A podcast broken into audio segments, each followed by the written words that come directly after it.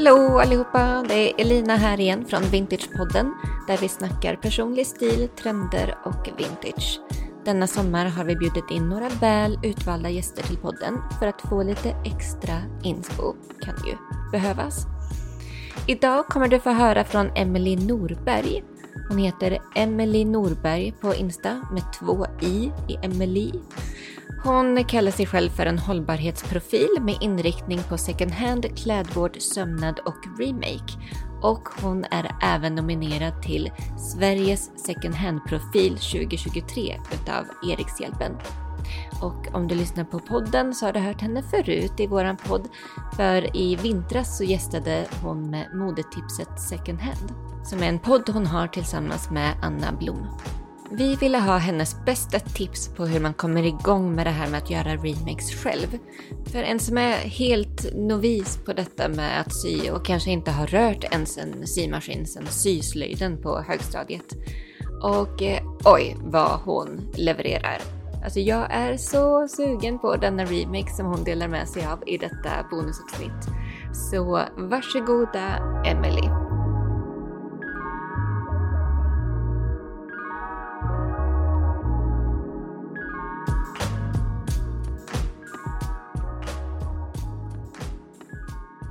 Okej, då kör vi. Jag ska svara på den första frågan och den var Var kommer ditt modeintresse från?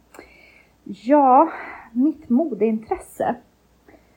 Eh, jag kommer ju från en eh, väldigt kreativ familj. Eh, vi är, eller jag är uppväxt med en mamma som målar och alltid har gått på loppisar och åter, här, jobbat med återbruk.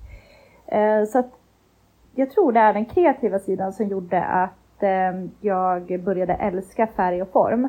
Så att jag har inget speciellt så här, bara, oh, därifrån kommer mitt modeintresse, utan jag tror att det var mitt sätt att få leva ut min kreativitet som jag tror är medfött. När kom du in på hållbart mode, second hand och att sy själv? Det var egentligen i, alltså efter min utbildning inom modedesign, alltså jag gick modedesign på gymnasiet, då började jag jobba på Gina Tricot och det var där mitt intresse för hållbart mode uppstod. Och det var i, alltså på lagret på Gina Tricot när jag insåg hur de hanterade så här, returer och även så här, reavaror och eh, även när det kom in kläder, alltså hur det skickades mellan och så. Sen även prissättningen reagerar jag på. Så jag har gått tre år i utbildning och vet vad som krävs för att sy ett plagg. Då kände jag i alla fall att det är helt orimligt att ett eh, tröja eller klänning kostar 149 kronor. Så där uppstod det.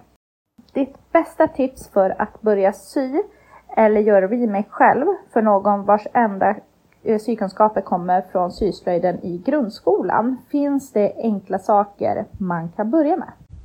Jag tycker att det är en väldigt bra fråga och det är någonting som, eh, den frågan får jag väldigt, väldigt ofta. Var börjar jag?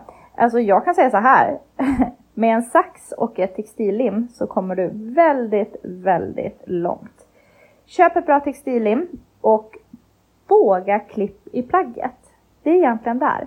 Sen, alltså även jag som har utbildat, alltså jag får ju så här remake. Det skulle jag säga är nästan svårare ibland än att sy ett helt nytt plagg. Då du måste så här, undersöka plagget, se hur det är sytt, planera. Men sen testa dig fram. Alltså vad är det värsta som kan hända? Att det blir fel. Ja men då försökte du i alla fall. Och kasta aldrig plagget utan behåll det och eh, använd det till en ny remake. Jag har en hel hög här hemma med remakes som inte alls har blivit så som jag har tänkt. Så att eh, jag, eh, även jag misslyckas ofta har du ett trendigt remake-projekt som man bara måste göra i sommar som är enkelt? Ja, det har jag. Och eh, det är faktiskt ett plagg som jag sydde idag. Men alltså, alla vill väl ha en spetskjol. En kjol helt i spets. Jag var i Cannes nu eh, under eh, midsommar och såg hur många som helst av de här kjolarna. Alltså de är så snygga. Bara styla dem tillsammans med en oversize tisha eller skjorta och ja, och jag bär ju den här med alltså, trosor under. Jag tycker det är svinsnyggt att man låter trosan synas. Och eh, de här går ju hur enkelt som helst att eh, sy. Det du gör är att du använder dig av en byxa. Så att du använder dig av en spetsbyxa och de här finns, det finns hur många som helst på typ Tradera och eh, Sellpy, så spetsbyxor. Jag tror de var, de var ju eh, så moderna för, ja, vad kan man säga, kan det vara fem, tio år sedan? Någonting, någon, ja, någonting sånt.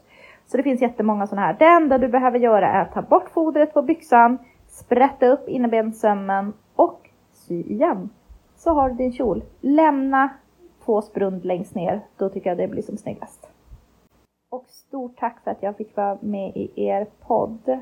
Hoppas nu att ni får en helt fantastisk sommar och ni gör ett jätteviktigt jobb. Jag tror på er tjejer och ni är helt fantastiska. Puss puss puss!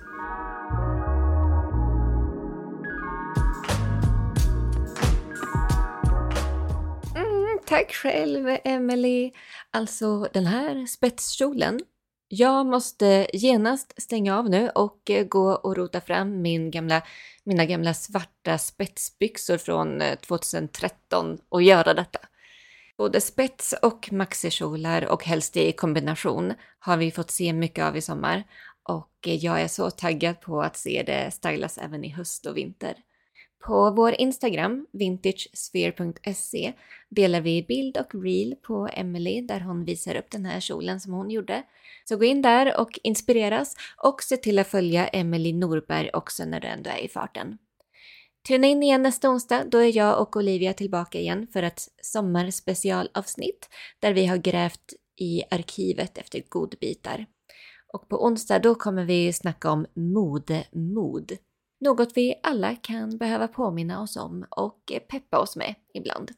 Ha det fint så länge så hörs vi då. Kram hej!